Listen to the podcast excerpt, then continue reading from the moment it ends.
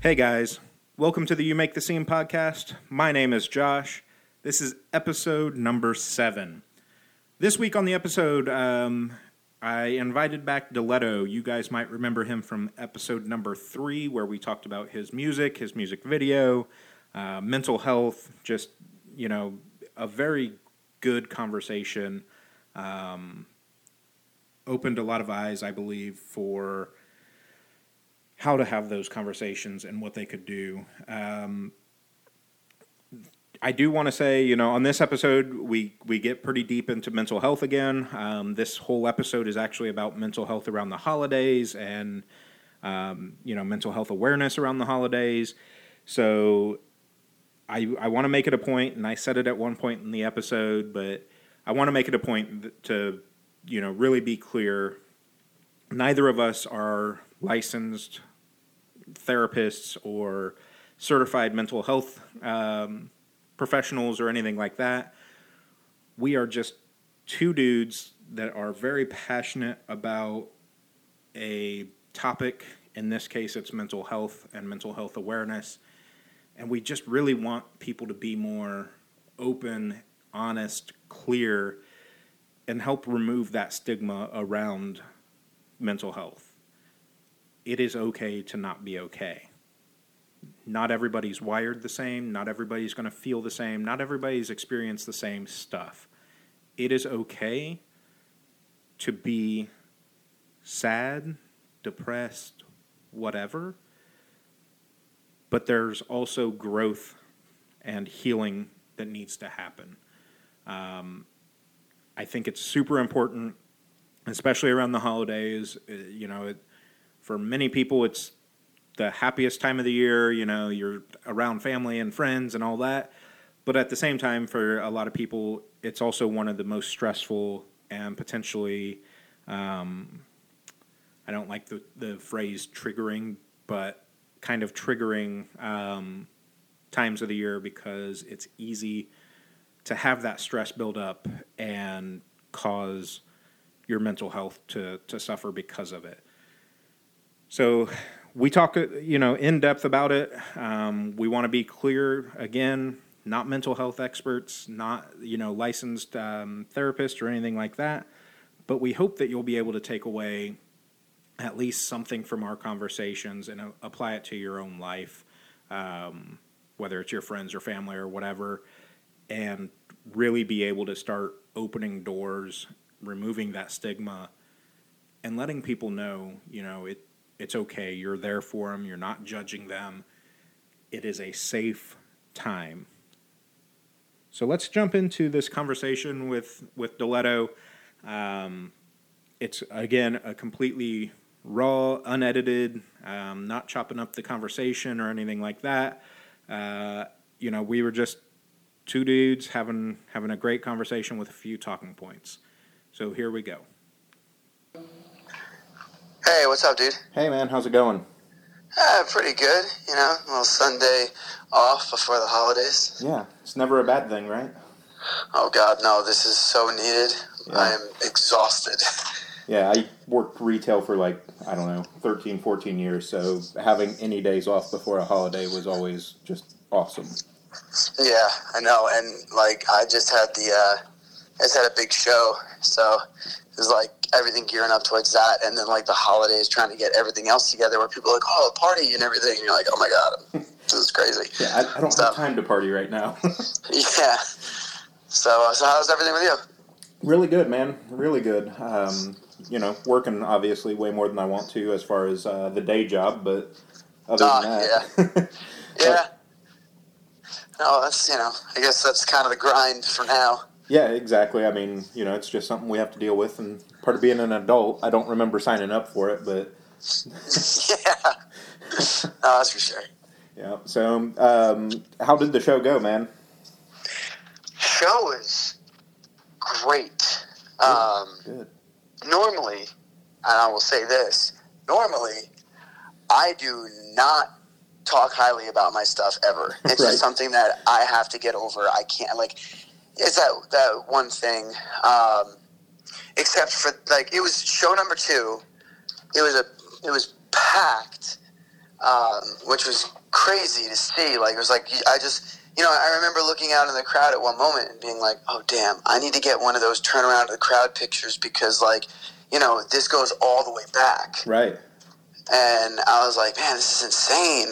And uh, the energy and, like, you know, there's, like, moments where I forgot lyrics and, you know, I'm messing yeah. up some guitar parts. And it's like, I, I don't even care because it was just, like, the energy and, and the vibe of the uh, the show was, it was just, like, explosive. So it felt really, really good. It was, like, one of the, it's, like, you know what it was? It was a reassuring moment for me to be like, oh, damn, I have to continue doing this. Yeah.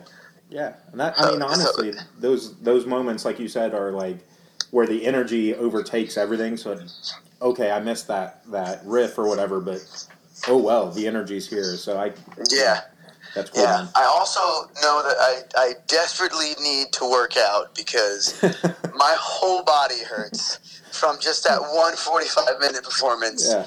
It's like I don't I don't plan what I'm going to do. I don't, you know, go, okay, well, I'm going to pause here and, and talk about this. Um, I just let the night happen, and I move in weird ways sometimes where my body's just like, you're old, stop doing that. So yeah, I totally get that. I was uh, playing with nieces and nephews not too long ago, and the next day I'm like, what did I do? Like, I twisted weird or something. Yeah, yeah, it sucks. It's small things. So yeah. I'm in I'm in that same boat with you, man. I'm I'm gonna start working out and whatnot, trying to, you know, do something to either limber up or, or whatever. So got to get that. Oh yeah, that I mean, especially like, dude, sure. like the, the new year, everybody uh, like you get that new year kick where everybody's like, I'm motivated, but like it's that like maintaining that motivation where it's like to keep you going. Um, and so for me, I'm honestly the opposite. When the new year comes around, I'm like, eh, I'm going to wear a hoodie. Right. I'm going to eat garbage. I don't care. And then when it's like, all right, it's getting warmer out, I'm going to start working out. Yeah. Yeah. I'm, I'm kind of that same way. Like winter months, I'm going to hibernate. I'm a bear. And then it starts getting warm. I'm like, man, putting on that extra weight was a terrible idea. Yeah, exactly. Yeah. So, uh, you know, it is what it is at this point. Yeah, it happens. So, um, yeah, glad we got to do this again. You know, definitely uh, think that we had some, some good conversation last time, and it sounds like it uh, hit home with some people. So when I kind of thought of doing this, you know, mental health around the holidays and, and whatnot, I was like, I got to talk to Chris. Like, this is going to be good. I mean, well, thank you, dude. And, uh, and yeah, like, uh, you know, there was people reaching out to me that uh, I didn't even know were tuning in, and uh, they they gave such, you know, positive feedback and, and just, you know, thanked the, the both of us for, you know, using this platform to be able to speak about this topic because it really, it just needs as, as, as much focus as possible. Yeah, yeah, and I think, you know, speaking of the platform, um, like you said about the kind of um, having those reservations, you know, about your show and whatnot, that was kind of how I was with the podcast. I don't think we talked about this last time, but, you know, like, I'd been thinking about doing a podcast for like a year and just never pulled the trigger, you know, self-doubt, whatever it was. And finally I was like, what the hell am I scared of? Like, I've been doing music and music journalism for like fourteen years. I'll be fine. Like, just do it. Yeah, dude, that's so important. That's something that, like, um, I mean, I feel like you're talking to uh, the king of self-doubt here, where, I mean, and you know what, though? I, I'll say a, a lot of that comes from the fact that you care so much about something and you want it to be great that, you know, that fear of putting something out there and having somebody kind of say, you know, like, oh, well, it wasn't that good. It, like, kind of takes all that motivation and, and, and energy away from you. And that's only, that's like, that's just within your own, you know, in your own head and yeah. sitting in there. Because it could be a dangerous place inside there. Yeah. And uh, it stopped me from making music for so long. And, uh, you know, it's like once you kind of accept the fact that it's like, look, understand growth, just do it. And it's like actually do something that you might not even be that great at. You know, that's the road to getting better at something. Yeah. So, you know, that's something that I'm going to be a huge advocate for, for anybody that's in the creative process you know, anybody that wants to do anything, it's like, go ahead, man, like, do that thing and do it poorly. Right. And, you know, it's the, I, I've been, I've been saying this to people too, is like, you know, go ahead, write a terrible song, write a song. And you might even feel like, oh, this is pretty cool, but take the negative feedback because you're only going to get better from that. I had that show the other night, and there was somebody that, that went to the show, and I knew that person. Uh, she came up to me, and she was like, awesome job. And the first thing I said, it wasn't thank you. I, I, I didn't just, like, you know, shake my head, you know, just accept that for what it was. I was like, I want you to give me some critique right. about this when I see you. And, and she was like, oh, no, definitely I have a few things for you. Nice. Because in anything we do, and even within, like, you know, podcast stuff. Yeah. Um, and being able to, like, on the fly interviews and things like that, it's, it, you know, it's a process. It gets better. You know, shows even that we watch, you know, season one, we're like, oh, great. Season two is even funnier. Right. So, you know, it, it takes it takes just doing it, um, you know, for you to kind of really perfect something. So, you know, hats off to you for even just taking the dive in.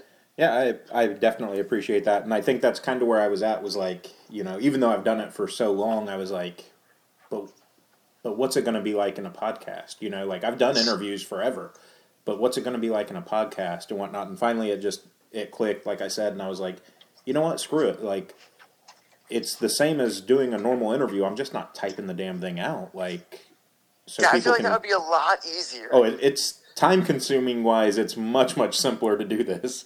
So, yeah, yeah, yeah it, so. It was insane. And then, like I said, I you know I told you I reached out to um, to Shane Told of Silverstein, who I've interviewed in the past and whatnot. And I wouldn't say we're friends by any stretch of the imagination, just a contact mm-hmm. that I have, you know. And I was like, hey, man, uh, you do this thing. I kind of do this thing. You know, what do you what do you suggest? And he kicked back with you know this um, FaceTime audio and stuff like that. And I'm like, oh, yeah, that makes way more sense. Like, yeah. So, you know, and I, how cool is it of him to, to just throw that out there? Someone that, you know, I don't know your exact background, but I've been listening to them for twenty fucking years at this point. Yeah, when you said that band, I was like, oh, who does Josh know? Yeah. I know no, a lot of people, apparently. Yeah, that's that's awesome, though, man. I mean, like, it, it's cool that, like, you know, it just goes to show that the longer you do this, the more connections that you'll have. And, yeah. you know, your resources grow and, you know, things become a little bit easier. And and for me, it's like sometimes it's you're afraid to, to make that, that jump, make that phone call and reach out to that person. Um, but sometimes you just got to do it. Yeah. And, you know, like the success that you have. So I'm sure the feeling you got um, when oh. we did the, the uh, one podcast, uh, you know, must have felt at least pretty reward, uh, rewarding yeah. for the fact that you were able to, you know, talk about something on such a deep level that, and, and I feel like, you know, with it in writing form nowadays, people can only read so much when they have the time. Right. Because, you know, there's a lot of people out there that have stopped, like, they're like, yeah, I've listened to a lot of music. I just want to listen to something else. And talk radio, that used to be the big thing, but now people have podcasts and they yeah. have this that they can just find and throw on. So it's a, you know, I feel like it's it's important for you to continue doing this. Yeah, and I think that's part of the reason I decided to to do it as well is like, like you said, you know, everybody commutes and whatnot nowadays. So how much time do they have to sit at their, their desk or their computer or whatever and read my interview versus throwing it on during their thirty-minute drive to work that they have nothing better to do anyway? So, yeah, exactly. Uh, yeah. Yeah. So, um, so, you know, kind of, we went back and forth a little bit, um, over the last week or whatever with some ideas and, and whatnot. And, um, last night we kind of nailed down a few of the, the talking points. So I'll throw those out and then we'll just kind of dive in and, and, you know, um, hopefully have a great conversation and, and be able to, to continue what we were doing before, which I think is pretty much going to happen. No problem. So, uh, so we talked about, um, some of the, the points that we wanted to hit on is like the importance of understanding, um, you know, truly understanding someone's situation and, and why things happen and things like that. Um, the importance of words. I sent you that, you know, Facebook post from a while back about, you know, yeah. how we use the words to describe, you know, how we're dealing and things. Um, check up messages, being honest with, you know, checking on your friends, things like that. And then seasonal depression, which, you know, I think sometimes gets made fun of because people just assume that it's not a real thing. Like, well, of course oh, you're, dude. you're sad, but... Uh, I am I, one. I am one hundred percent to blame on that that front. It wasn't until uh, my girlfriend that you know she, she was going to school for psychology uh, a while back, and uh, she kind of opened my mind a little bit towards it uh, and what it actually is. Yeah. So it, yeah. it's good. It'd be good to you know kind of define that for, for those that are just like, well, we get sad because it's a. It's December, right. Or it's January. So what does that even mean? Because, I mean, this stuff, mental health in itself, it's just so complex that there's so many differing factors to it. And, you know, to touch on, on the importance of understanding, it's, you know, I just feel like for, you know, for today's standards, I think we're getting better, but, you know, it's so easy for people to be like, eh, but I, I, I know. You know, it's it's everybody's kind of stuck in that, that one track mindset where you know you you feel like you have to defend your your stance on something and and you know your knowledge towards something, so we don't really open ourselves up to listen to the other person. And mental health is not a, a, a side to be arguing on, and it's something that actually happens where yeah. people start talking about it. I mean, when when someone takes their own life. You hear so many different versions of, of what happened and why. And and it's something that, you know, I don't think we need to start to define. We we need to just start to understand. Yeah. It's a huge difference. Yeah, and I think, you know, that's kind of to, to touch on that is, you know, we both have a story to tell with this. But, um, you know, when when my story happened, I was getting from... friends and family and and I think family's the scarier one, but like so many different versions of what they thought my brother was like, and it's like, well, how? You know what I mean? Like what yeah. why as a family did we see him so much differently and nobody saw the, the writing on the wall or whatever. So um yeah, so you know, the importance of understanding, um you know, I'll, I'll touch on my story real quick and then we can talk about that and then go into to the story that you were telling me um, as well. So basically, my brother, uh, as long as I can remember, you know, battled mental health issues and addiction and things like that. And obviously it was hard as a kid um, to see him go through that. But at the same time, as a kid, I didn't really understand it, you know. So I didn't know how to help when we were younger. Um, as we got older, we, we started, you know, we lost touch for a little while because of, of that, his addiction especially, and then got back together, you know, and and to the point where, like, just those random text messages, hey, man, I'm proud of you, or whatever, um, things like that to, to just make sure that we knew that we were there for each other. Um, long story short on it uh, is basically, you know, he started slipping again and uh, got into a fight with his wife and... Was and, and sorry, sorry to cut you off. Was there was there drug use that was in play? Uh, at one point in time, for sure. I don't know about the most recently. Um, I, I know at one point, like it was just weed. I don't know how much you know beyond that it ever got. I believe there. Okay, were other yeah, drugs. he wasn't. He, he wasn't like you know heavily self medicating with like you know any pills. No. Or any... No, nothing okay. nothing like that, that that any of us have been aware of. You know, if he was, he hid that extremely well. And I, I really don't think, just by the, the type of person that I believe he was and that I saw, I don't think that was a, a factor at all.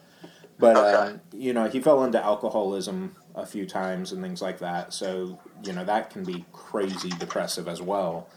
Um, you know, well, yeah, I mean, sub- substance abuse, it, it can tie directly... directly into this, so right. I mean, I totally, I, I understand on that front. Yeah. So, um, basically, again, him and his wife kind of were in an argument of some sort, and she, you know, closed herself in, in the bedroom. And I don't blame her by any means. You know, like her and I are still very close. Um, my niece and or sorry, my ne- nieces are very close and things like that. But um, you know, he, he decided that was the way out, you know, that was going to make everything better. Um, and I truly believe in his mind, it wasn't so much it, the thing that pisses me off that a lot of people say is, oh, suicide is selfish. Suicide, in my mind, is one of the most selfless acts that people com- commit because they truly believe in that moment that that's fixing the problems. They're trying to take th- them out of the equation in that if I go away, then it fixes everything else. And I'm not justifying or condoning suicide by any means. I mean, you and I have had that talk. That's not the answer by any stretch. But oh, I can yeah. understand the, the thought process. You know what I mean? Yeah. Yeah, so, and, and, you know, I mean, not to dive so deep into the situation, right. um, but uh, was he in, an, he was in an argument, mm-hmm. um, and then his solution to that argument after he wasn't, you know, after however things played out, um, that's when he decided, correct. you know, this was going to be the best course. Yeah. Yeah, I mean, man, it's just like, um, we're not going to derive and, and uh, just right. kind of no, slip away from, from your story, but um, it's just the, the story that I'll be telling in a, in a minute, it, it, it's it's very close to that, but, you know, the idea of that, that's, that selfishness, and, and it can be totally misinterpreted too, and and um, his his wife... for that, you know, to happen, it's it's like, you know, how much control of a situation do you really have? And that's that, that people can misinterpret easily because it's like, well, you know, how, how could he do that to her? Right. You know, and, and I think that's that's the thing that that people, it's it's easy to do that. It's so easy to do that. How could that person do that to someone else? When it's like, well, this is the time to actually not look at the other person and look at what they did and why they did that. Yeah. You know, the the, the, the right questions have to be asked, and and that's when, you know, you'll you'll reach that level of understanding a little bit more. And some people some people just won't understand, and that's okay. Right. That's totally okay to be like, well, I don't get it. I wouldn't do that. And it's like, well, yeah, I mean, you wouldn't do a lot of things, but you might understand, like, in the most simple of form, right? Mm-hmm. I, I'm not a huge fan of country music, right? Right. I'm not a huge fan of country music. But for the people that want to enjoy and listen to it, then that's that's fine. Like, I, I get it. Like, you, you, that's what you prefer. Now, taking it into a completely darker aspect and realm of just trying to get people to understand a little bit more, it's like you might not, you're not going to get inside somebody else's head like that. You're not going to.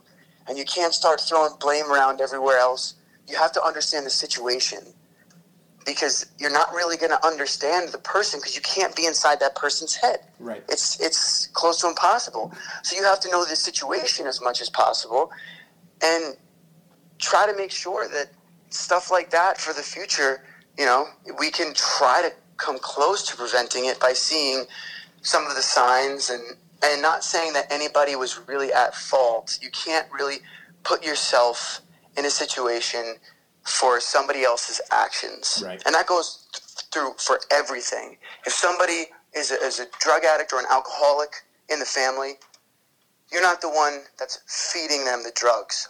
However, there is a word, and that word is enabling. Right. And that's something that we just have to be more aware of. It's understanding that there's certain things that we can do that's preventative, that might prevent that person from thinking those dark thoughts, that might prevent that person from picking up a bottle and drinking. Yeah. It's it's all of those little things. Right. So, I mean, I know I don't I don't know um, the situation as well, and I really hope that, you know, Um, your niece, is it a niece or a nephew? Yeah, is it two nieces? Two nieces. Yeah. So how how are they currently? Um, I mean, obviously, it's been a little over a year now, uh, about a year and a half. Um, mm-hmm. They're I, they've made their peace with it. Obviously, it's never going to be fine. You know what I mean? But yeah, no, because I, of the I situation, mean, I totally understand that. Yeah. Yeah. So, but you know, like. It, in a way, it kind of brought me and, and one of his daughters a little closer, um, you know, so growing up, my brother and I always, still to this day, I love Blink one eighty-two, you know, and that was one yeah. of his favorite bands. And then he had promised her that when they came on tour, around us, he was going to take her. Well, he never got the chance to do that, you know. He he had um, committed suicide before that happened, and then that following year, um, Blink announced a tour, that tour with uh, Lil Wayne, and I was like, cool, I know what I'm doing. So, you know, I I made sure that her and I did the, the V I P, so we were there for sound check to see them, and just as much as we could do, you know what I mean, and I think yeah, that, that that helped a lot with some of it for her, because they mm. played some of our favorite songs, some of their favorite songs, and I think that helped give a little bit of closure and peace to her, um, that she was able to see someone that resonated so much with both of them. Man, I think that's that that's awesome, because it, it's it's something that, you know, we for you to be able to step, you know, inside that realm just a little bit, to be like, okay, well, there's a piece missing here. How can I make sure that as much as it's gone, what can I do to make sure that it feels like there's something holding this together now?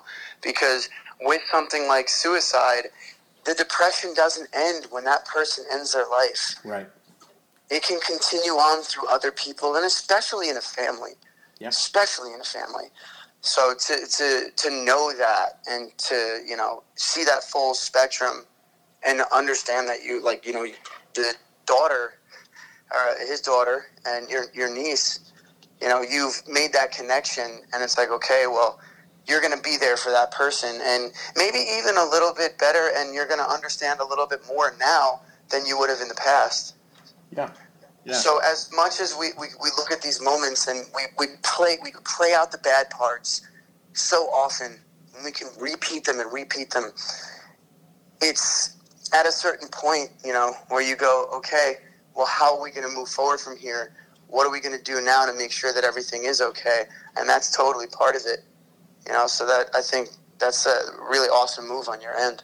Yeah, and I, you know, it was one of those things that at the funeral, um, you know, when I said my piece to him, um, I didn't get up and speak because, quite honestly, I couldn't. But, um, you know, yeah, I, no, it's understandable. when when I said my piece to him, kind of one of the, the things, the promises I made, I said, you know, we're we're going to lay you down to rest, but, you know, I'm going to pick up the pieces. I'm going to help carry your family forward, because I didn't want them to slip. You know, like, obviously they're going to fall some, but they didn't deserve to to fall entirely, you know what I mean? Like, yeah. they they don't deserve to have to be completely lost or forgotten about or whatever just because they're by marriage, you know, or whatever. So, you know, that was kind of one of my big things, is that, you know, even though he's not here, I'm going to do what I can. Like, obviously I'm never going to fill the void of of him and, and being a father necessarily, but in those instances where, you know, the the youngest niece runs track and whatnot, and it's like, okay, well, I'm going to go to some of the track meets. Like, I'm going to be there to do some of that supporting that, that she's not been able to get here over the last year and a half or whatever. So, uh, yeah, I mean, that's that's kind of my story. And, you know, I go back to um, one of my uncles after um, at the funeral, as a matter of fact, came up to me and he's like, you know, I, I never saw your brother like that. I, I never would have guessed that that would have happened, or I, I don't understand why he would have went that way. And I'm like, okay, but he's battled depression forever. You know, like, we've all been there. We've all seen it. So did you not want to see it? Or, you know what I mean? Like, I think that's the thing, is it's easier to hide from it. And going back to you, like your, your comment on enabling, I kind of break it out into two different forms as well. There's active enabling, so you're out, you're buying them the alcohol, the drugs, whatever, and helping or partaking. And then there's the passive, where, yeah, you you may not condone it necessarily, but you're not doing anything to help stop it or to help change that behavior. You're yeah, just that's turning a big that one. blind eye. And I think that's the probably the more prevalent of them, is, well, I know that they do this, but that's not really my place. Oh, absolutely. Yeah. I mean, you know, like, I, you know, I feel like we all get into situations so often where you might hear someone say something, and you might, it's like, oh, that's kind of a red flag. That was a weird thing that that person just said, but you know what? I'm going to let them take care of that, because I am not about to open up that can of worms. Right. You know, like, there's that feeling of just being like, ah. that guy has got some issues. I'm going to walk in the other room. Yeah. And that's it. And that's all you got to do. Yeah. Because it's so much easier to walk away. Exactly. Because it's everybody, I feel, you know, we, we've built this wall uh, around ourselves. And, you know, that just, it, I feel like it's the motions that we go through. And, you know, especially during the holiday season, we even just, we talked about earlier how, how busy we can be and how busy things are, that we start to build those excuses as to, it's like, well, it makes sense that I wouldn't talk to that person because I have to take care of this and I got to do that. Like, what am I going to do? Get into an hour conversation with this guy just to hear how sad he is? Right. You know, and that's a thought process. And, like, it's like, well, it's not about hearing how sad somebody is or, or, you know, sitting there and listening to a sob story. It's about being there for somebody to help them heal a little bit and feel better. Right. So, I mean, I, I, for something like suicide, I'm sure, you know, there's moments, and especially with your uncle, where it's just like, well, I didn't, I didn't see it. And it's like, yeah, but how often did you go to, to try to talk to this person right. and to understand? And because it's so easy. And when you're not in someone's life as much, I don't know how much your uncle was around Uh, your brother, um, you know, somebody with depression, the amount of people that we see that, that have, are so depressed and and have those dark moments, they're, they're going to do their best to try to keep it to themselves. Yeah. You have to be around that person, you know, uh, I'd say a pretty frequent amount of time to for certain people, certain people, right. where you start to see the masks that they wear. Because if you're, especially something like where you see relatives just for the holidays, somebody that's depressed is going to try to put on their party mask. Mm-hmm. So it's just like, hey, no, I'm I'm good. And that's it. There's a, hey, what's up? How you doing? Hey, I'm good. All right, cool. I'm going to go eat this cracker. Right. And that's it. And that's the extent of the conversation. So it's it's difficult. And it's so it's so difficult to... You know, it's it's not like I'm sitting here saying, well, get to know every single person and you need to talk to everybody on a deep level. It, it's not that. It's, you know, the fact that your uncle came in and, and had those questions, it's like, well, here's the thing. Dive a little deeper into what depression is and what depression looks like so you can just be more aware in those moments and you can be just a little more open. Right, right. And it's one of those things, even if – so – we'll use my example, and I don't, you know, have bad feelings towards my uncle or anything like that. You know, like it, I get it. But it's one of those things, like, if that, if you notice the red flags and you're like, man, I'm not close enough to him, he's not going to talk to me about it, whatever, that's still okay.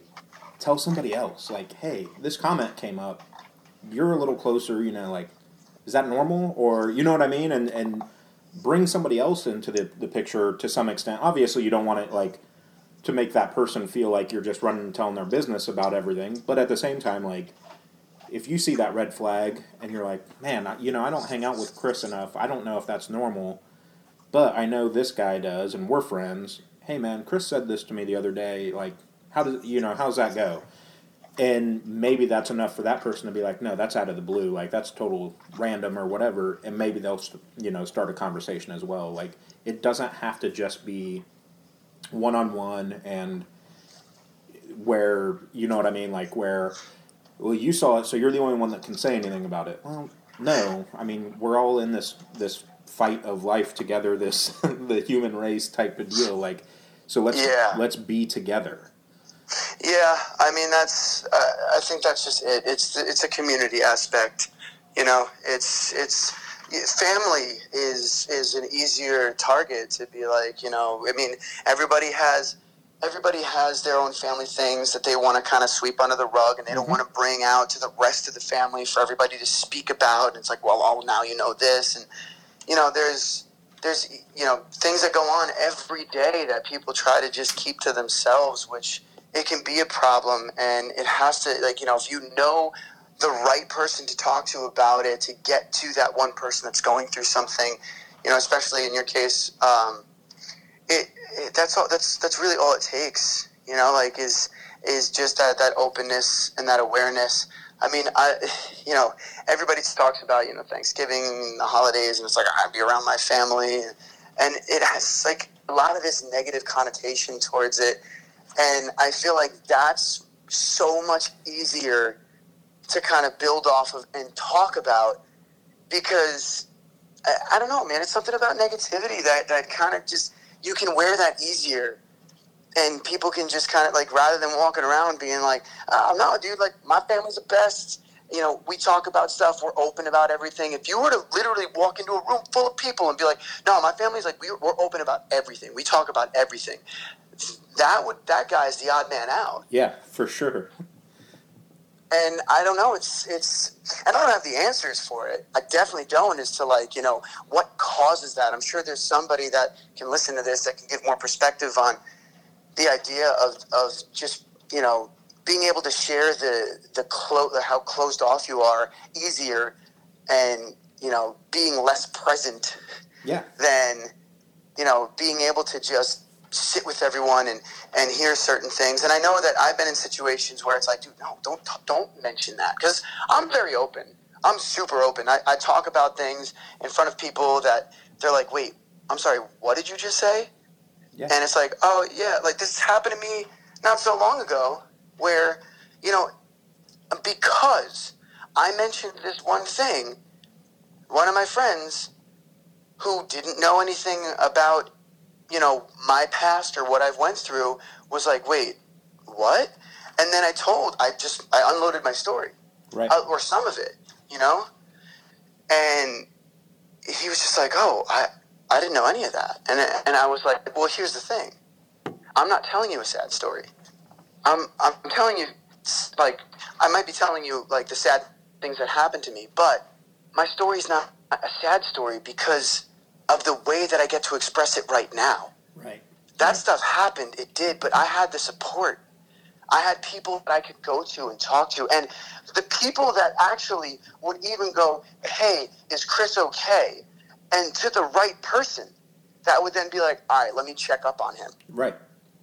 That's so important, that you could just go to the person that's that you know is able to have that conversation and be like, hey, I just heard Chris say something like this, or I heard someone say this. Uh, I know you got you have a, a, a better connection. I don't know if you just want to be like, yo, what's what's up with that? Because I will say this, it is very important to be able to have the right conversation. Because even if you think you're having the conversation that's like, oh, well, I got through to this person today, they might just be going through the motions to appease you. Yeah, absolutely. And, yeah, and, and you might not know that, because it's so, like I said, this mental health and the, this the human mind is just so complex. Every single person has a different set way of thinking and their own unique way of thinking, which I think is so important, because some people think that it's like, well, how am I any different? But every single person is absolutely different, so unique in thinking that they're going to hear some of this, and you can have twenty, fifty different perspectives on what we're saying. Some people can battle it and say, you guys are super wrong, you shouldn't be doing this. Other people can be like, thank you so much. I actually found now the right way to handle a situation that I'm currently in because I know how to have that conversation.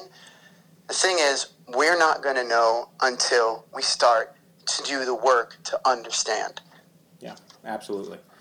Um, so we're going to jump into your story here in just a second, but I think it's important. I'll put this in uh, the intro to this episode too, and I put it on our my post about uh, us having this conversation. We are not licensed health uh, professionals by any stretch. We're just two dudes that, like, honestly care and, you know, want that stigma around mental health gone. And I think it's important for people to know, like, like you've said a, a few times in the last interview and, and now today, like, we may not have the answers, but we're hoping to, to ask the questions that get people to look into it, you know. So, I, again, I just wanted to make sure people understand we're not, you know, licensed therapists or anything like that. We just... we want to bring to light the issues and, you know, ho- hopefully make those connections with people that, like you've said, and I've said both, that at least ask the questions, do a little research and see what we can find. So, yeah, absolutely. Thank you. Thank you. That's, yeah. I mean, that, that's so important to me because I, you know, when you're super passionate about something, you know, it, it comes across a certain way. And, you know, this is a, this is just perspective, and I'm passionate about it on this level, and you might have somebody that's passionate about this topic on a completely different front that you might not agree with. And uh, that's how the arguments start. Right. And it's like sometimes, you know, as, as much as you're, you need, you need to let your, your passion kind of drive you, but in a sense, don't let it completely define you, because then people are going to be like, well, he only thinks this way, and you can't really have a conversation with that person. But, uh, you know, yeah. So my passion drives me to be open about this and to be able to talk to people about it. Um, but so I, I do want to, I did want to mention this, because this, this is a story that it just happened. Uh, man, I, I think it was, I want to say it was less than a week ago. Um, so, I mean, as, as much as that is, I don't know the exact date, but it was absolutely less than a week ago. Yeah. Um, there was uh, a, a father and his two sons. Um, this just happened about, I want to say, five minutes driving distance from my house. It happened two blocks away from my dad's restaurant. Um, it was in a town uh, right next to me. And his father and his two sons were, were just in this jewel, jewelry store. And uh, they, they got into an argument. Just a, a simple argument. I mean, you know, something, and, and I say a simple argument, but obviously it's it's more than that. But there was an argument that happened, and this argument led them outside, and uh, the father and and this, the his one son were arguing with the other son, and the solution that happened in that argument was the one son had pulled a gun out, and he had turned it on himself, and he had fired. And he had killed himself. Yeah. And it is, I mean, that is, it's it's so heavy on so many levels. But this story, and the reason why I bring it up, is because of the response that I heard. Now, this happened, my area, I live in the Bergen County area in New Jersey, which it's it's really one of the safest places, uh, you know, on... on the American, the North American map. It's right. it's, it's so, you know, the, the crime rate here, it's, it's really not prominent at all. This is one of those, you know, you say one of those small towns, cops don't even fire their guns in, in these towns. And you had something like this happen, so everybody's talking about it. And the way that people are talking about it, I, I, I just, you know, it's, it's kind of tough. You, I end up having these conversations with people, and I've had multiple, multiple conversations with people surrounding it. And, you know, at some point I get exhausted, because, you know, y- you have this story where I told you the story the way that I just expressed it, right? Right. But I have heard this story where I just expressed it that way. Somebody's like, yo, some dude just shot himself in front of his, his dad uh, and his brother. That's ridiculous. And it's just like, oh boy, here we go. Right. Right. So it's like, well, I mean, do you know what happened? And, you know, we're not going to. That's the whole thing is, I mean, something that we have stated, or something that I had stated in the previous podcast, was how this happened, and now everybody's talking about it. And you know, to, not to jump back into self-promote, I don't mean this at all, but I, do you know how hard I've been trying to have this conversation with the, the most recent music video that I put out? It, it's been tough. It's yeah. It's been weighing on me, because the response that I'm trying to get, I'm I'm still working, and I'm going to continue pushing for it, but it, it's it's not, I'm not getting the responses that, that I have been, you know, measuring up to. Yeah. And Uh, something that happens like this, all of a sudden everybody's talking about suicide. Yeah. But everybody's talking it as a hit piece, as uh, almost like vocal clickbait. Yeah. And that is like, and that's where it starts and ends, because the that vocal clickbait is, yo, some dude just shot himself in front of his father and, and his brother, outside of, of this jewelry place in Westwood, which I won't name. Um, but that's, and people go like, oh, damn, yo, that's crazy. Like, he killed himself in front of his family. And it's like, yeah. And they're like, yo, that that guy, right? Yeah. And right? I think... It's, they say this. They say, that guy, what a selfish, what a coward move to do, to put his and his father and his brother in that situation. And, look, you can argue that. Right. You totally can argue that. That it's like, man, for you to, to, to do that, it's... You're affecting somebody so so obviously directly that that is not the right answer at all, to ever do something like that, ever. You know, especially in front of people like that. But here's the thing, and this is what people miss. Now, I explained my town and how little crime there is. There's no reason for a guy to bring a gun with him anywhere like that. And it's, frankly, I think around this area, there's no there's no carry license. If you're carrying a gun on you, that's illegal.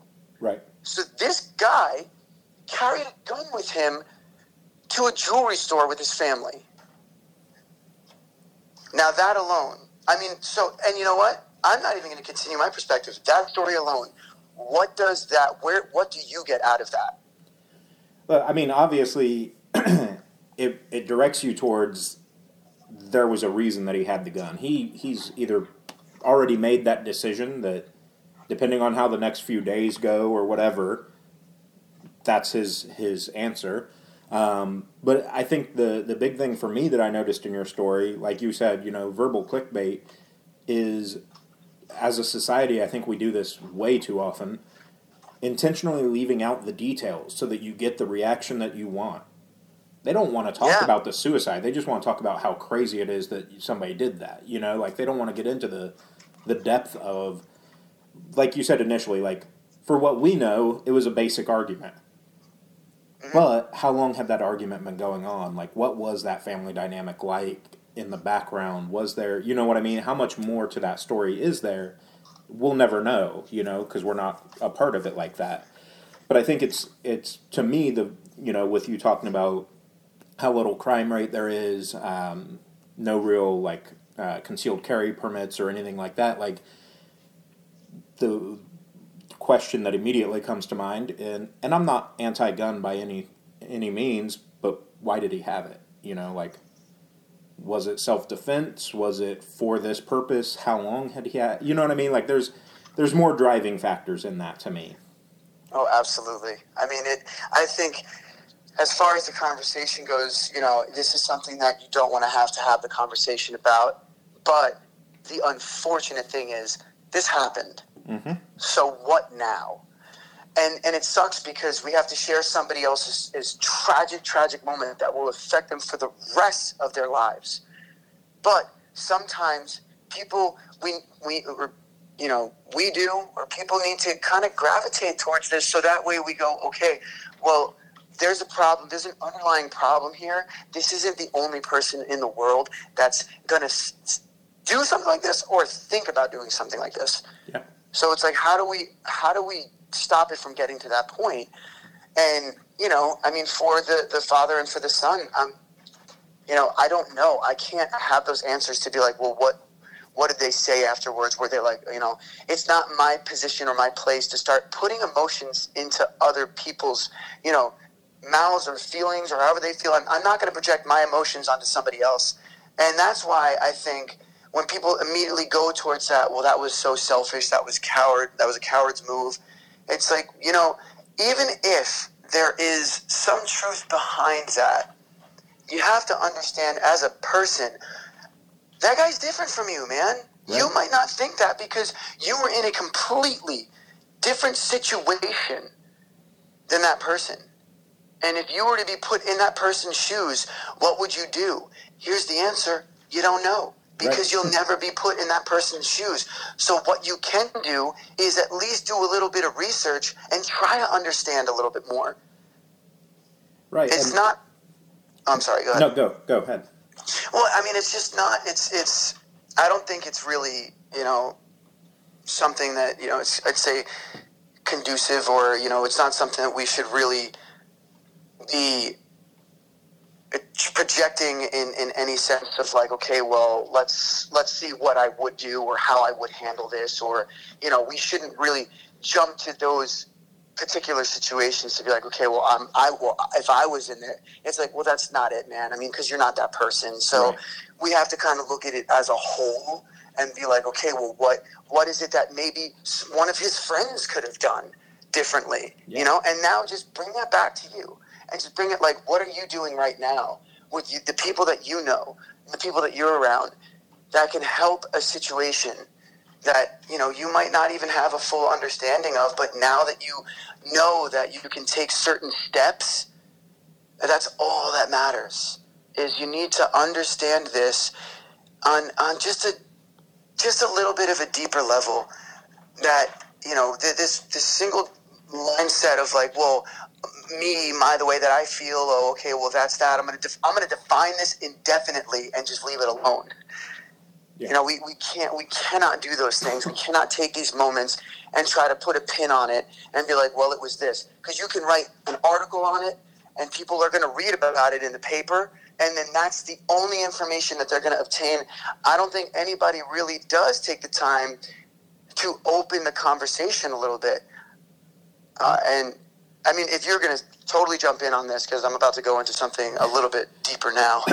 Well, basically what I was going to say, too, is, you know, when you have those conversations where you're, you're making assumptions about those people and, you know, I can't believe they would do this, how selfish or whatever, what people I think a lot of times don't take into consideration as well are the people that they left behind. So, like, now the dad and the other, the the brother kind of have the stigma that floats around them this whole time now too. So like, are they getting different looks from, from neighbors and stuff? Cause it's like, oh, that, that happened, instead of, you know, kind of black sheeping them, if you will. Are we reaching out to those that are left behind going, hey, you know, that really sucked. Obviously they need their time to grieve, but you know, that really sucked. What can we do to help you? Like, is there anything that I can do? Do you need, so-? You know what I mean? Like, because we talked about it in the last one, where it can, that kind of depression and mindset tends to spiral, and it, you know, transfers over to the next person in a sense. So, you know, what's the dad's mindset like? What's the brother's mindset like right now? Yeah. Do they have yeah, people I that mean, are reaching out to them saying, hey, you know, if you need to talk, if you need anything, you let us know.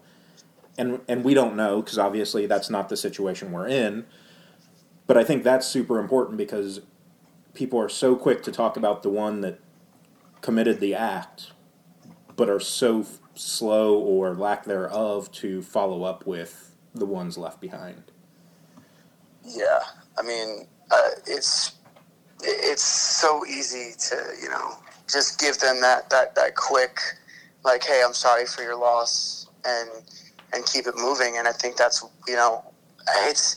that's what we're built in to do. A lot of people, you know, I think, honestly, I think my dad, uh, he was the one, he kept saying to me, he's like, you know, that I, I'm sorry for your loss phrase. He's like, I, I just can't stand it. And I was like, why? And he's like, it's just what you say, because what else do you say? He's like, I'd rather you tell me you have no words for me in this situation to connect with me personally then use somebody else's words, because that's what you were taught to do. Yeah. And well, I think that's, you know, that's something that we have to, we can totally understand better if we work to get away from things like that, is the, um, you know, thoughts and prayers and I'm sorry for your loss. And, you know, it's those things that we were taught. This is how we react, where it's like, well, no, do a little bit more work on understanding, and and you know, even if even if you truly don't know how to feel, then you can express that. And somebody should, like, if you walked up to me and said, I don't I don't really know what to say in this situation, it's like, exactly. Right. Because what do you say in a situation like this? It's like, all we can do is work all we can do is work to be better. And that's it. Yeah.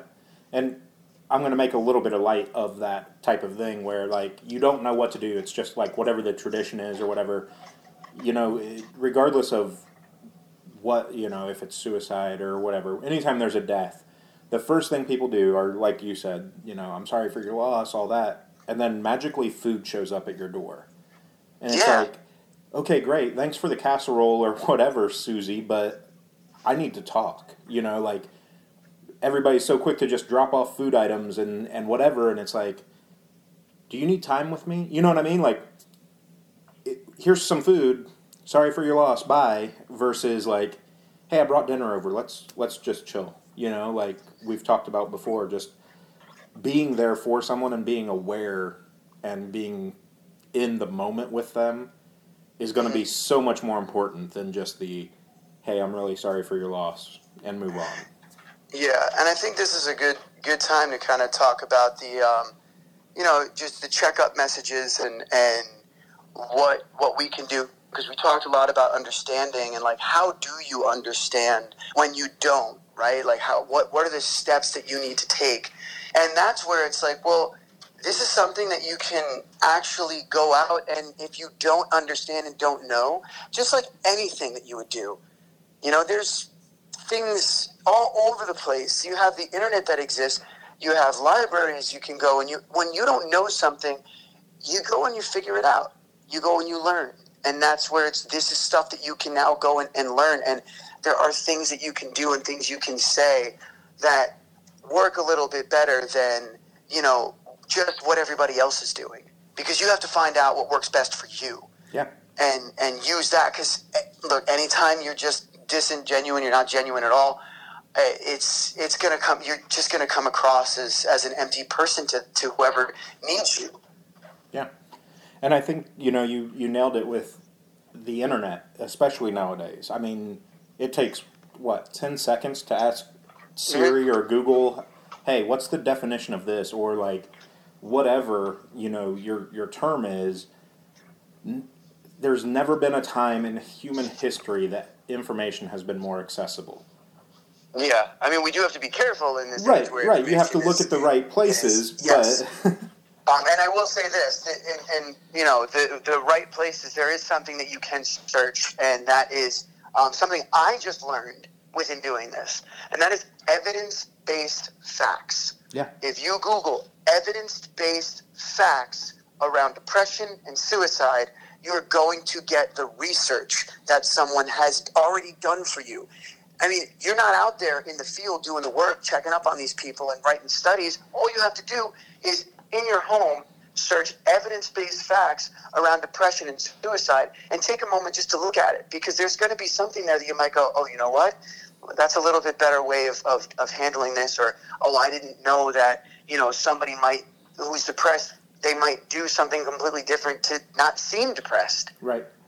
Right. So it just opens up your world a little bit, and you'll be able to have those conversations, and you'll be able to check up on somebody just uh, with, you know, a little bit more clarity for yourself and for them to be able to connect a little bit deeper.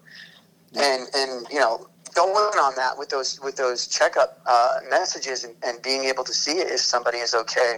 I mean, first and foremost, and I totally want to get, you know, your side on this and, and hear what you have to say on this, but I think, um, you know, with those checkup messages, I think the, the number one thing for myself, this is just a personal opinion, I think the number one thing for myself is not being afraid. I think we need to just, you know, those checkup messages, we have to kind of just be like, okay, cool, understand what's going on, understand where you're coming from. That's a huge, you know, all tying directly into this. Um, and why you want to reach out, but, you know, like, you can't be afraid to do that. You cannot be afraid to take that, that next step and, and talk and, and maybe pry, which people might think they're doing. They might, well, I don't want to pry. It's like, well, sometimes you're going to have to do something that you might feel is uncomfortable for yourself, which, and might even be uncomfortable for that person, till you reach that level of comfort. Yeah. And that's the thing. People, people that are in those moments, they're already uncomfortable. And I'm not saying go out there and make people feel uncomfortable. It's about going out there and making everybody comfortable and not being afraid and prying in any type of way. You know, the way that you feel is best. It might not even be a checkup message like you mentioned before that you're doing directly to that person. It might just be like, hey, can you do me a favor? and can you just check on this person for me? Yeah. Yeah, and I think kind of my perspective on that's similar to yours. You know, you have to ask those questions, send those messages, whether it's you or, or going through, you know, someone else. Um, one of the things I've posted about in the past is you have to be honest with those messages too, not just a, hey, how are you, just because that's what I'm supposed to say. You know what I mean? Like, yeah. When you say the words, you, you need to truly mean it. And, like, you're probably going to get, yeah, I'm fine, or, you know, oh, I'm here, or whatever, you know, and just brush it off. But don't be afraid to send that follow-up message of, cool, well, you know, I just, I was a little worried about you. You said this the other day, I wanted to make sure, or something like that, where they know that you're paying attention and that you are actually invested in care. Um, one thing that I've done in the, the past, and it's not going to work for everybody, but kind of to help build that trust so that they don't feel like you're always dangling something over them or whatever their fear is, is I've taken it to where I've asked that question. They're like kind of on the fence. They don't really want to say much. Cool, well, let me tell you my story, or, you know, let me tell you a story about this that I experienced, and give them something too, so that they understand that you're not judging them. This is a relatable topic for you or whatever.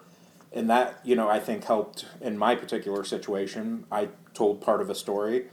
I was like, hey, you know, this is what I dealt with when this happened. And, you know, I, I just wanted you to be aware that I, I know a little bit about a similar situation or whatever. And then that person ended up opening up and telling me about their situation. So I think, you know, there are definitely ways to do it. You have to be vulnerable and uncomfortable, like you said, in order to make them comfortable and, and be willing to, to trust you and, and have those honest conversations.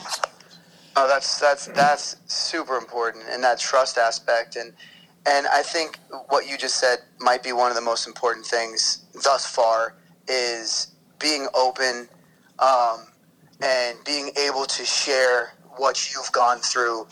Um, you know, if I'm if I'm ever going to offer therapy as a solution for somebody else, like, you know, for sure I'm going to start with, this is how therapy has changed things for me, because that's a real story. That is something I wear so proud. And I actually contacted my therapist not so long ago, um, and we had a great conversation. And, like, he was just somebody that, you know, forever, forever is in my storybook as somebody who changed my life. And it's something that I'm so proud of. And it's not like, oh, well, I couldn't do it on my own. It's like, no, what, whatever, man. Like, you don't do anything on your own, really. You have to go to school and you have to learn stuff. This whole tough guy attitude that I see in some people, it's like, wh- where did that come from? Because you're not handling anything on your own. We live by the support of other people. You know, like, you wouldn't go into a restaurant and start making your own food because you deal with things on your own. Yeah. Uh, so I, for, for me, I would definitely, I, and, and I, even before, um, when I, when I shared my, just a little piece of my story to, to somebody else, they were just like, wait, what? And then it was like, well, yeah, I went through some things too. And it's like, of course you did, man, right? Because we're here and that's what happens. Yeah. Yeah. And I, I think that's kind of the, the thing too, is like you said, nobody goes through it alone. Like the, the tough guy attitude, or I think what a lot of people see therapy as is a weakness. Well, you had yeah. to go to a therapist and talk? Like, what's wrong with you? And it's like, nothing. I, well, a lot of things, but nothing is wrong about talking about it. Nothing is wrong about trying to figure out how to become a better person for myself, or to be he- a healthier person, or to to cope with these things. You know, like, we've said multiple times about this, but it goes about anything. We don't have all the answers, but we have no. the questions, you know, and I think that's the importance, is there's always going to be, I don't care who you are, there's always going to be somebody smarter about a topic than you, period. Yes. Thank you. Thank you. Thank you. Absolutely. Even within this conversation right now, you know, there's somebody that's going to be able to offer more insight. What I'm hoping that we can do is really is raise those questions and have people kind of be like, well, and then if I, if it's just, well, then that's cool. Because it's like, all right, then figure out what you, that the rest of what you're about to say, figure out what it is If it's a question, find the answer. Right.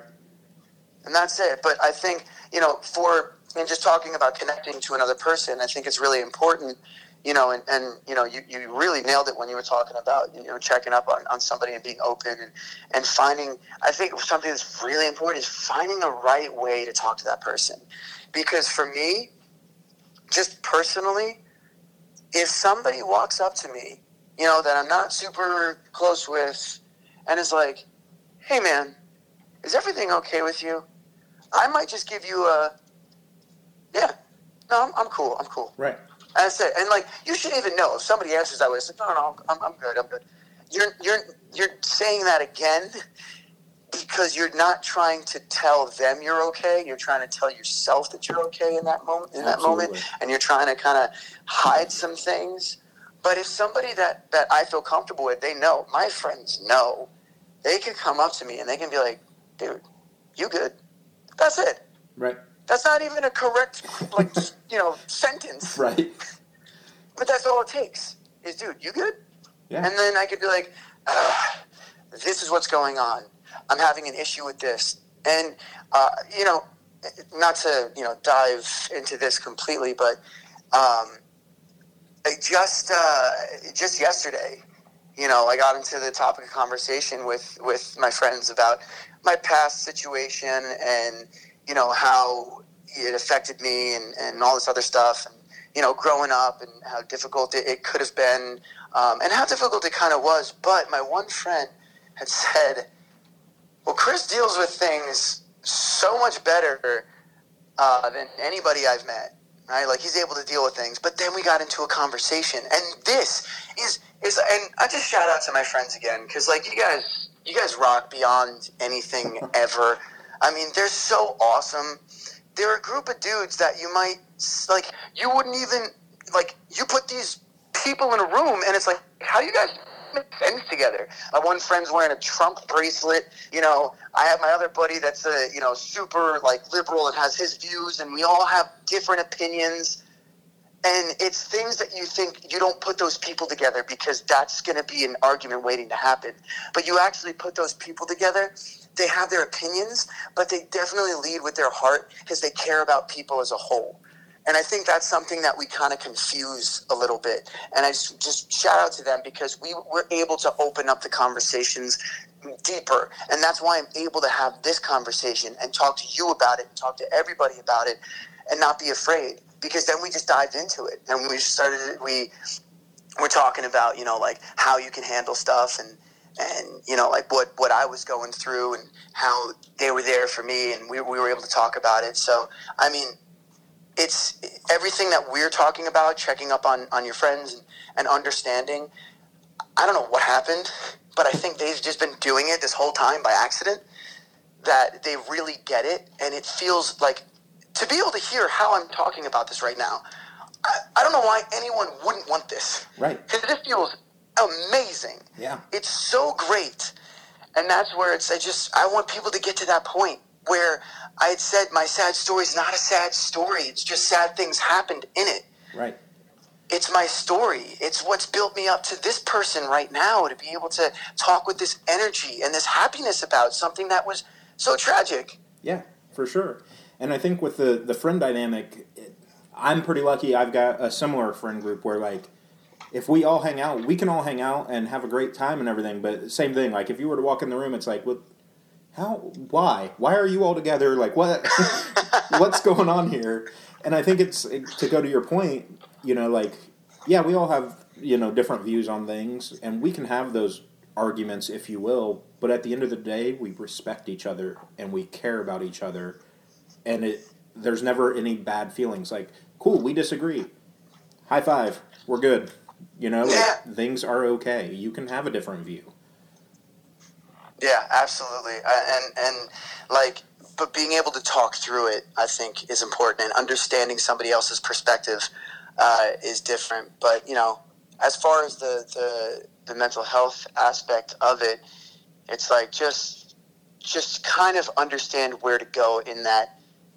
When you're in that position, because my friends have, I guess they were almost forced into this position because it was like, well, what the hell do we do about Chris? Because you know, he's kind of freaking out a little bit. Um, and, you know, he doesn't know where he's going. And, you know, I mean, just the, all of these moments where, you know, you're a young kid and you're like, I just want to smoke weed and hang out and, like, listen to music that I didn't know was out there yet. Right. But, like, you know, you get put in these positions. And, it, and it's awesome that they went to the lengths to be like, all right, well, let's figure it out. Yeah. Yeah, and I think to your point earlier about, like, knowing how to approach those people and, and whatnot is some people it's going to be that. Like, let's just hang out, listen to music, we'll talk, you know, whatever.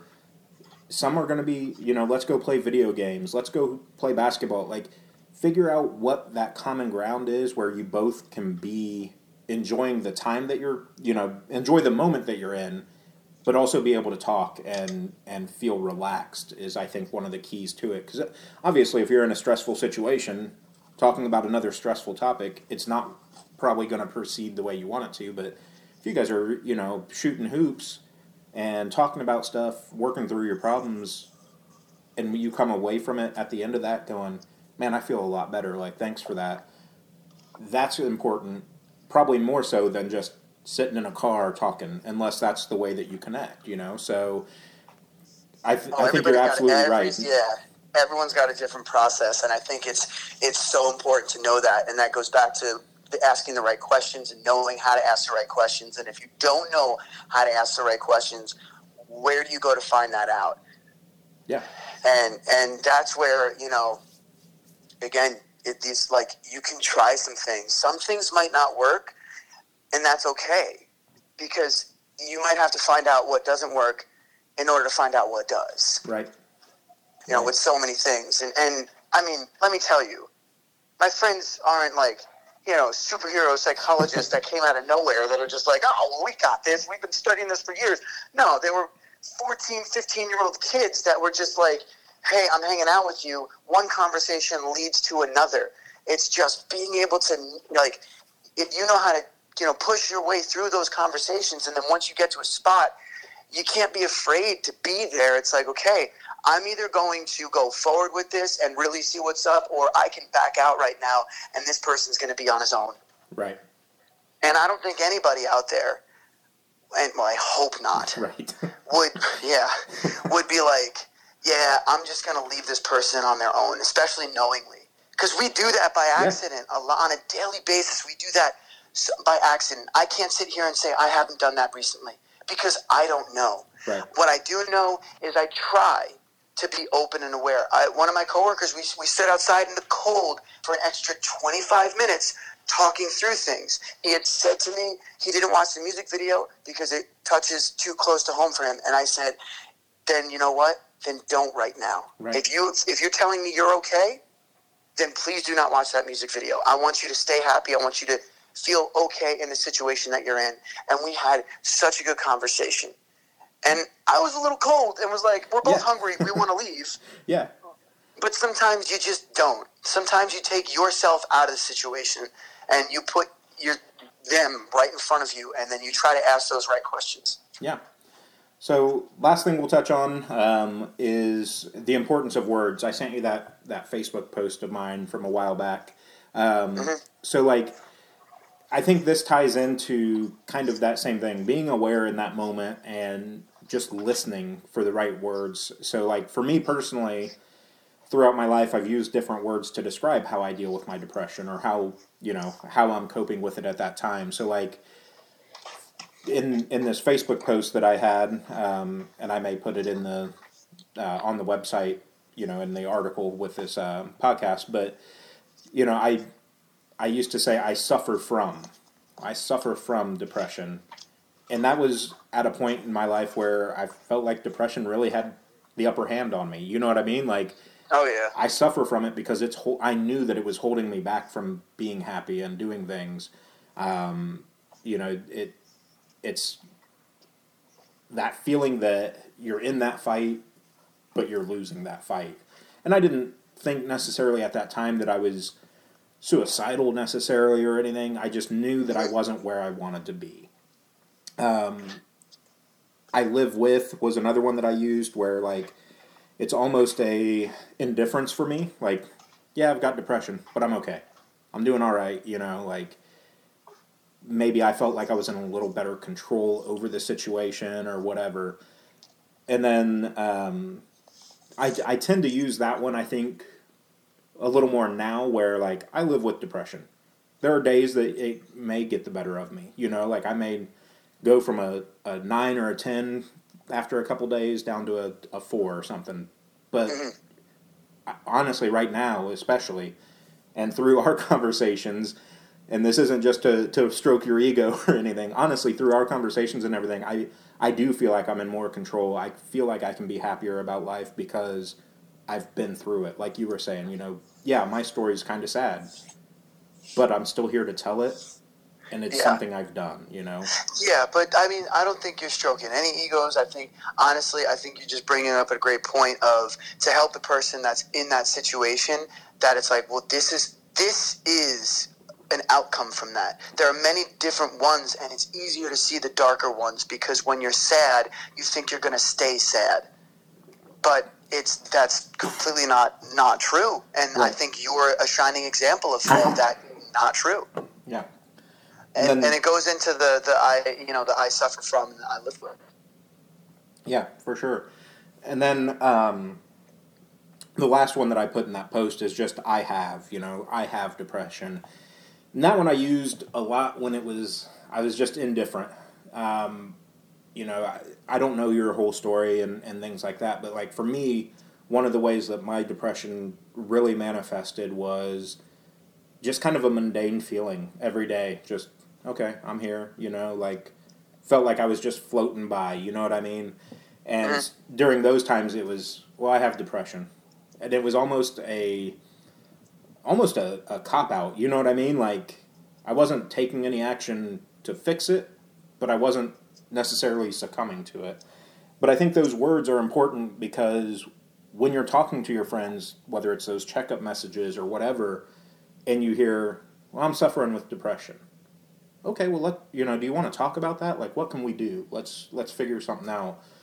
Or I live with depression, or whatever. And this this may be, I guess, you and I are probably the the odd pair with this, that we're probably a little more open with our past and our stories and whatnot than some. But like, if you're just meeting somebody and somehow that got brought up, and they're like, oh yeah, I live with depression. Okay, cool. You know, like, I do too, or whatever. So, you know, being aware and listening to the words and truly hearing what the meaning behind those words are, I think is super important, because that's going to help, like we talked about earlier with the red flags. Like Chris said, you know, today that, that he's suffering with depression, like maybe I need to reach out, or maybe I need to talk to somebody and see, you know, how he's been around them. Is it just a bad day, or, you know, is it something that's been going on a while? Well, I mean, the, the key word is suffer. Right. I mean, if you if you hear that somebody's suffering, and I mean, I, I would hope that people have a larger empathetic compass to know that it's like, well, okay, how do I make sure that, that you don't suffer from anything? Because, and, and this is where it's like, you know, I, I, and I, I just want to say, um, you know, I... Not that I'm not sharing my story right. um, of exactly what I went through, because I know that we've had multiple conversations, and, and you sound like way more of the open book, because I'm way more vague about it. Um, the only reason that I don't dive into my story as of right now is because there are other people that are involved, right. and I, I, I don't want to put them in a position um, to share something that's private right. for those particular people, but... Um, you know, at some point I could say, um, I, I, I definitely, I don't see, that's the thing is like, I didn't know back right. then, back then I didn't know, because it was like, I tried so hard not to suffer from anything. Um, and that I think, you know, I wasn't using the correct words. Um, and it's like, what do you do for the person that doesn't want to acknowledge that they have anything at all? Yeah. I think when you see somebody that's going through something and they even just say, oh, I'm fine, is another way to be like, okay, well, let's let's let's see what's up, because right now I can tell that you're not fine, and you actually might be the one that is currently suffering. And that's where it's like, cool, let's just have this conversation. Because the minute that somebody says I'm suffering from, uh, I'm, I'm not going to... I'm not walking away. Right. I'm not going to be like, oh, cool. See ya. Yeah, awesome. Like, bye. Like, and the, the yeah, way that I not... the way that I kind of uh, you know brought that up with with a couple of my friends is like, it's uncomfortable, like we've said, but if someone said, I'm suffering from depression, that's where some people are going to be like, uh, you know, I don't like that topic, I'm out. Oh, absolutely. But if, if somebody came up to you and was like, I'm suffering from a gunshot, you're not walking away from that, right? Like, oh my God, you immediately, like, so immediately, thank you for bringing up that as a solid point, my friend. Yeah. Immediately, you will run to that person and you will make the phone call that you need. Right. And I think that's, we t- kind of touched on in the last one, that's one of the big differences. Mental health, because there are so few outward physical, like, symptoms or, or triggers, we just brush it off as maybe it's not really a big deal or whatever. And it's like, it why? Why is it not as big of a deal as being shot or whatever? I know. And you know what it is? It's, I, I mean, it's that level to connect. And it's like, well, I'm currently feeling the way that I feel, and I can't see into your mind. I can see when you're bleeding, and I know that if I would be bleeding, what I would want to do. Right. So it's like, if I'm going to get shot, I'm hoping someone's going to come to my rescue and my aid, right? But, you know, if you don't understand that point of view, or and, and I think that, honestly, it and, and it kind of sucks. It's a lot of times you see the broken trying to help the broken because they're the ones that know. And it's it's just, we need to find a way to have the conversation a little bit better so that people that never felt that before can at least see when somebody feels like they've been internally shot. Yeah. Yeah, and I think that's, uh, I forget who the quote's from. I, I want to say that it, Robin Williams gets credited with it a lot, but basically the, the quote says something along the lines of just what you did, like, broken people try to help other people because they don't want anyone to feel the way that they felt. And I think that's yeah. huge, is that, you know, we shouldn't, regardless of, of what your background is, we shouldn't want anyone to suffer, whether it's depression, a gunshot, whatever. Like, we're all humans, man. Like, if I wouldn't want to go through it, why do I want somebody else to go through that? And yeah. If, if I have the Absolutely. Power to help that, why would I not? Yeah, I mean, and I feel like, you know, with those those f- phrases, you know, I people when they say those things, you know, I suffer from it's it's a way of them being like, hey, look, can you like, there's no visible wound, but I'm literally suffering right now, just like you would suffer from anything else. Like, I'm gonna need some support and some help. Yeah, and I I think, like, for me, looking back, you know, hindsight being twenty twenty, it. Maybe I wasn't as comfortable in my depression at the time or whatever, and that was my way of asking for help.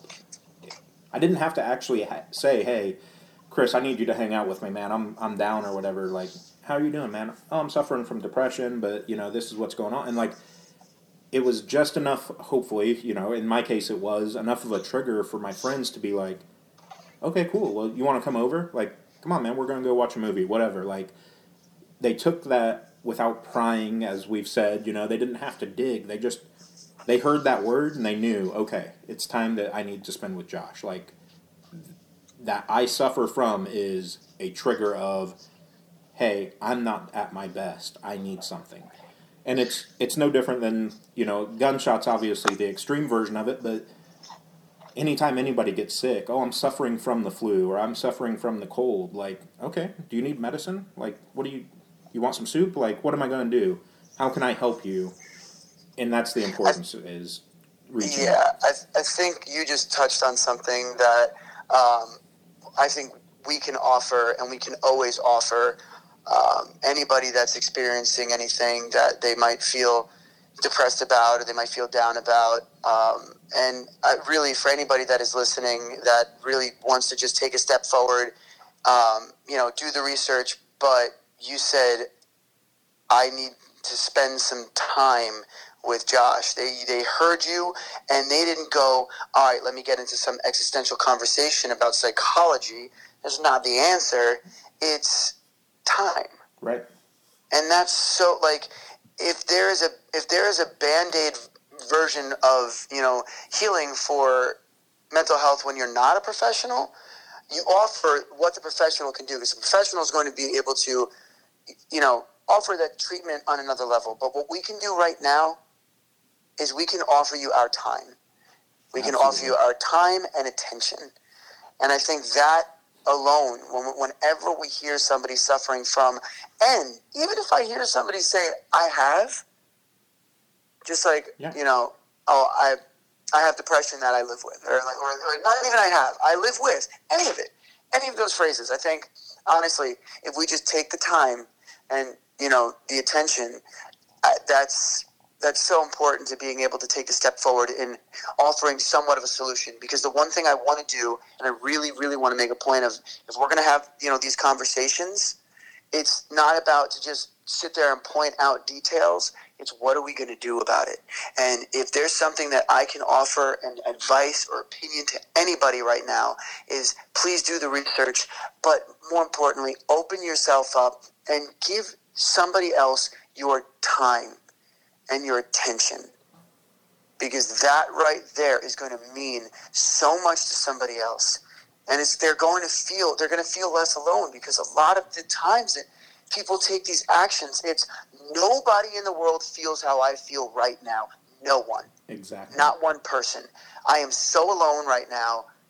I'm going to do this thing.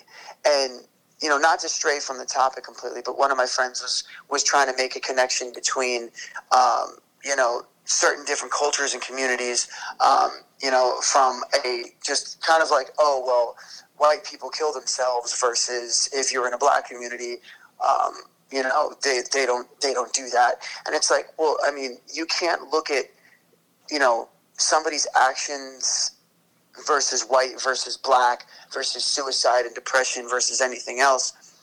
Because his point was, well, they, they commit violence and, and there's gangs and things. And I was like, you can't just blanket things like that. You can't just throw a blanket over any of this. Right. The only thing we can do right now is, instead of just going ahead and, and you know, putting our own stamp and our own definition on it and calling it a day, it's just just give just give people time and attention, and you'll see the change. And then do the research. Yeah. And I... I think this will be one of the last stories we tell here. I actually just saw a, an article the other day um, that I thought was really interesting, and I forget where the woman was from. I want to say it was either New York or New Jersey. But this woman um, ended up pulling her, I believe he was a junior or senior in high school, pulled her son out of, of school for like a little over a month. And like the principal's like, well, if you do that, you know, he's going to fail, blah, blah, blah. And she said to the principal, my son is not okay. He told me he has depression or whatever, that he's too stressed. This is what's best for my child. This is what I'm doing. He went back, aced the rest of his his um, semester or whatever it was. Like, comes back, gets better grades than he was getting and all that, because the mom took time to focus on him and, okay, what do you need? Like, school's too stressful right now. Let's, okay. Obviously, not everybody's getting out of school by saying that. Don't. Don't take it that way, but, you know, like, she she understood, you know, she sat down, she listened to what her son had to say, and worked out a plan to, to help it. And I think that's the importance, is it may be an unconventional thing. It may be something weird, like, I never in my life would have thought my parents would have pulled me out of school if I would have said something like that. Like, my dad probably would have told me tough shit, that's part of being a, a human, and, you know, like, go to school, it's fine. But for her, you know, she knew exactly what was going to work and did it. And I think that's the importance within our friend groups and stuff like that, is find out what works for that person and exactly follow through with what's going to work. Exactly. And it's for that person, because I think what people hear is, that's a great story. And I, and I'm, what unfortunately that story does is not going to want to be told by everybody. Right. Um, it's just, oh, really? It was a happy ending? Oh, that was boring. Yeah. And I was like, well, that's, it's just a mindset we're in. But another thing that people can do is exactly what you just said with what your dad might have done. Um, and I've heard it even, you know, recently, where it's like, we need more tough love. We need more tough love. And it's like, okay. And look, you're not wrong. We need more tough love when it's necessary right. to that particular person in a particular situation. We just have to know how to handle each other. Yeah. For me, my therapist which I, I, you know, I quote this, and, and this is nothing against him. He did everything right. He knew exactly who I was. Right. So I don't want people to be like, what's going on with that guy? But he kind of looked at me and was like, stop being such a jerk, dude. And I was like, wait, what? He's like, yeah. Will you just cut it out? Just do what you're supposed to do? And I was like, wait a minute. I thought therapists were supposed to, like, have a pen and a pad, and, and they were like, oh, we're going to just write about how you feel for the day. But it's like, no. He saw me. He saw exactly what kind of kid I was. And then he was like, all right, I know how to get, I know exactly how to get through to this guy. Right. And I think that's it. It's like, you know, we can use that tough love when it matters, but we need to use the opposite in the same regard, because there is no situation that has one underlying solution, and that's how we handle things. I think it's like, cool. If somebody tells you we need tough love, you can you can absolutely say, dude, one hundred percent, when it's necessary. When it means that we need to use it and when we see fit, then that's okay. You know, and it could be in something small. My kid wants to complete, he wants to use the iPad for twelve hours today. No, I'm taking it away. Tough love. Right. But in a situation where someone's like, I'm suffering from depression, I need to get out of this situation or I'm going to explode. I don't know what I'm going to do. It's like, okay, you have my time. And now what I'm going to use is time. Yeah. And it, it's going to be things like that. Uh, before we completely wrap up, yep. uh, I, I do uh, I do want to make a point. Uh, I know we, we said we were going to talk about this, but it is the holiday season. Correct. Um, and uh, I just... I want people to, to listen to that one last bit, and if you're going to gift anybody anything this season, is give them your time and attention.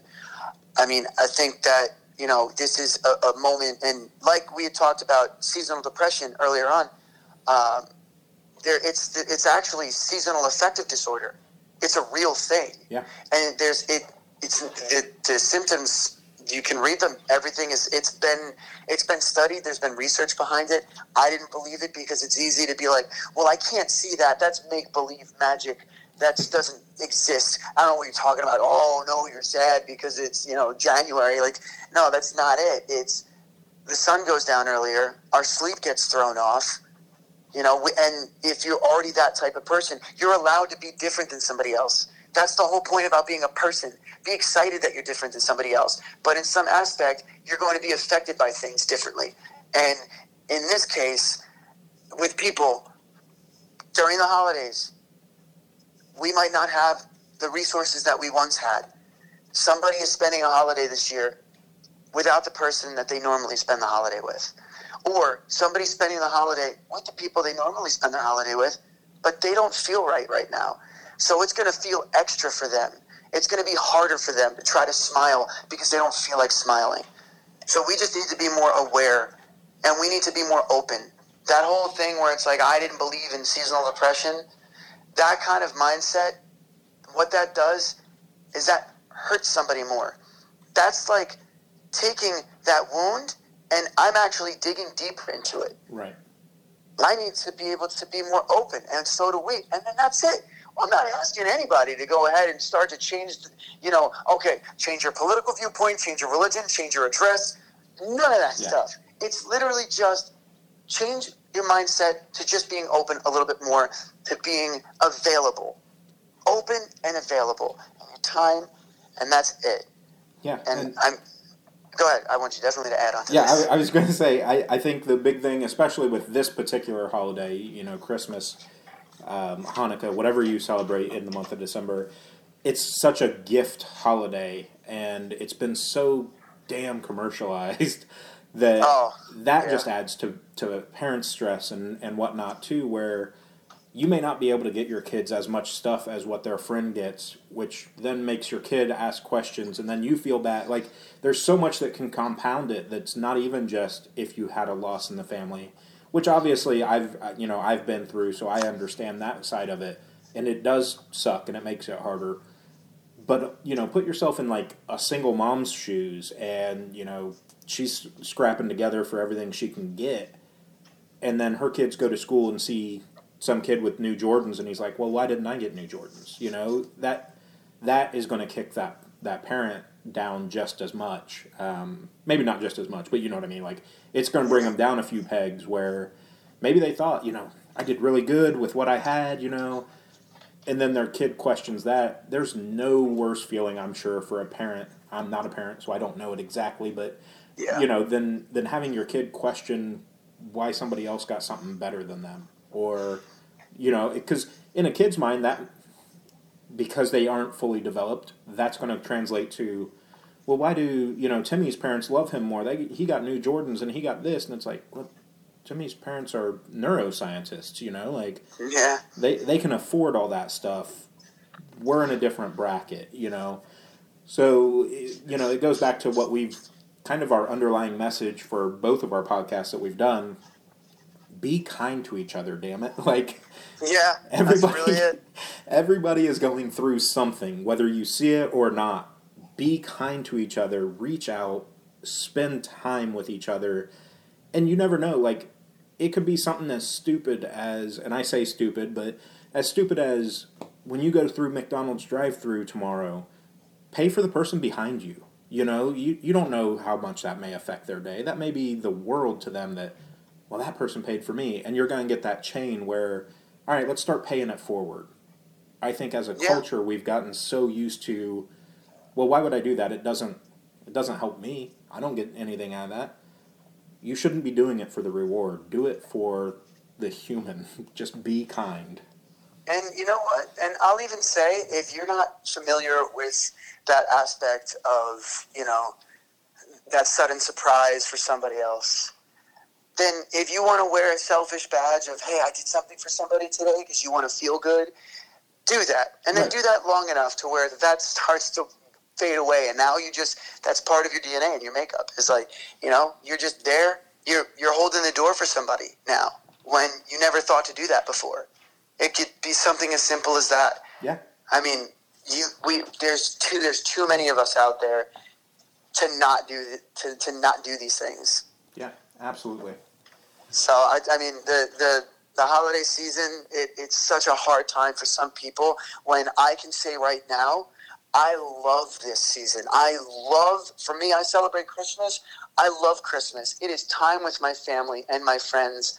But you just got a piece of what we do, of what I do when I spend time with my friends right. and how we talk.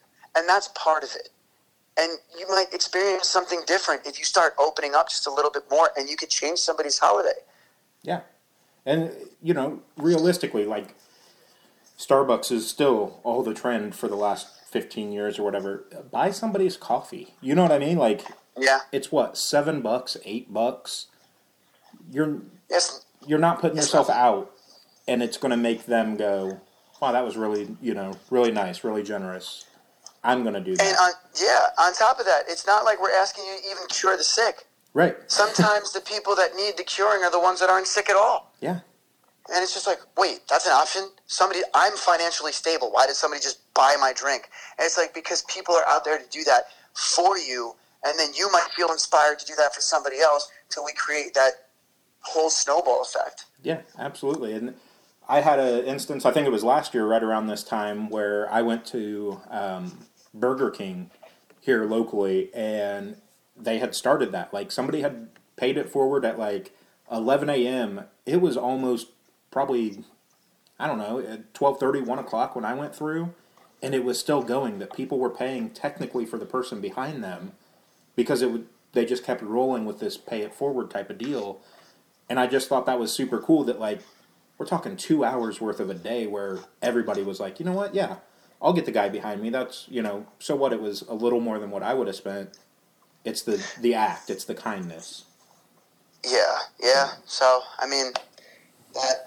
that's kind of it, you know. It's, it's the kindness, time, attention, awareness. It it it's kind of it's kind of funny, because you can lump that into one giant thing. It's like, well, you're asking a lot of me, right. but it's like, what? No, no, really, all of this stuff, we're not asking a lot of you. We're actually the the most thing that we can ask for somebody is make sure that somebody else doesn't doesn't do something you're gonna, you're going to regret that they that they did, and that yeah. they're going to regret. Yeah. And uh, and I'll leave. I want to leave with this one fact, just to put perspective into somebody's mind. is I read somewhere, and, you know, this was was written about. Um, I don't remember the source, so if somebody wants to fact check, please, one hundred percent go ahead. Nine out of ten people that have uh, tried to kill themselves but were not successful, nine out of ten failed suicide attempts. Nine out of ten people, they don't try again. They don't try again. And something that my girlfriend said that stuck out to me more than anything was, they don't want to die. These people don't want to die. They just want to be heard.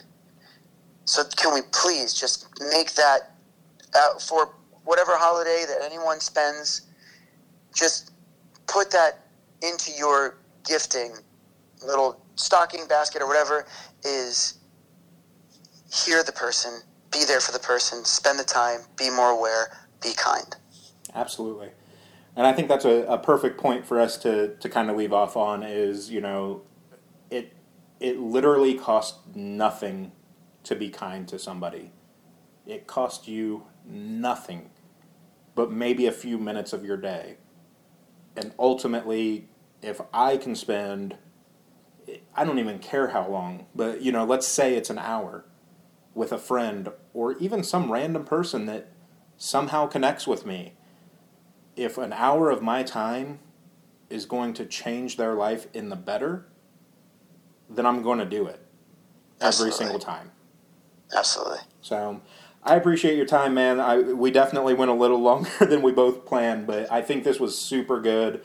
Um, you know, hopefully this will help um, just keep that conversation that you and I are trying to, to run, um, you know, keep that at the forefront of people's minds and, you know, make them hopefully uh, open their eyes like we talked the last time. Open their eyes, give them a new perspective, and allow them to change that perception of themselves or the person and just spend time with someone and take those steps to help.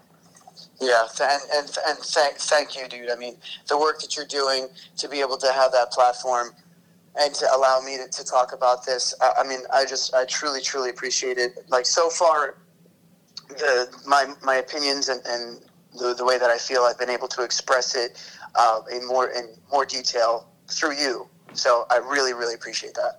Awesome, man. I appreciate it. I'm, I was thinking about putting this up on Christmas, but I think I'm going to post it a few days early just so that we can get people having those conversations, you know, hopefully at family or friend get-togethers and whatnot, you know, open some eyes before they get there. Oh, definitely, definitely. Because, you know, I mean, all the parties are happening now. So yeah. Yeah. Thank you. Thank you. Thank you, dude. I really, really appreciate it. I do too, man. I appreciate it. We'll be in touch for sure. Oh, definitely. I'll definitely talk to you again. And, um, uh, you know, not that I'm, I mean, you could cut this at, at any point. This is totally up to you. Um, but I'll be in contact with you again because I've landed a date on the album release. Oh, awesome. Uh, yeah, we'll so, definitely talk yeah, about that. So, so you'll you'll be you'll be hearing more from me. Awesome. Definitely, man. And that was the conversation with Deletto. Hope you guys enjoyed it. Hope you listened to the whole episode. I know it was long, but I think it was really good. Um, he's a super good dude. Would love for you guys to go check out his stuff. He's probably going to be a little bit mad that I actually uh, used this episode at all to promote him because that wasn't what we talked about before, but um, you know, go check him out. I'm going to have him tagged and everything below. Um, we're also going to have some outreach uh, resources and things like that, so we're going to put links to um, Hope for the Day, To Write Love on Her Arms, Heart Support, the National Suicide Hotline. Um, you know, we want you guys to be able to have access to the information as well as access to places that you can reach out or have someone reach out. Um, you know, we believe very strongly in that not everybody's going to have all the right answers. There's always somebody smarter than you. That's what I said in the episode. And hopefully these are some options to either learn more about it or to give someone so that they can figure out, you know, the best way for them to reach out and the best place for them to reach out. I really appreciate you guys' support through this. Um, we are, you know, only seven episodes deep. It's been a, roughly two months now. You guys seem to, to really be enjoying it. Um, as always, the same thing I tell you every time. Like, share, subscribe, give us a rate, leave a comment, all that sort of stuff. This one in particular, I would love to see a bunch of shares on, um, just because this is a message that I think we need to get out to as many people as possible. So um, happy holidays, guys. We'll be back uh, next week to bring you another episode. And, um, you know, hopefully everybody has a great holiday. Um, I would say hope you get everything that you wish for, but some people wish for some really ridiculous stuff. You don't need a unicorn or a pony, I promise. Uh, take care of each other, guys. And remember, you make the scene.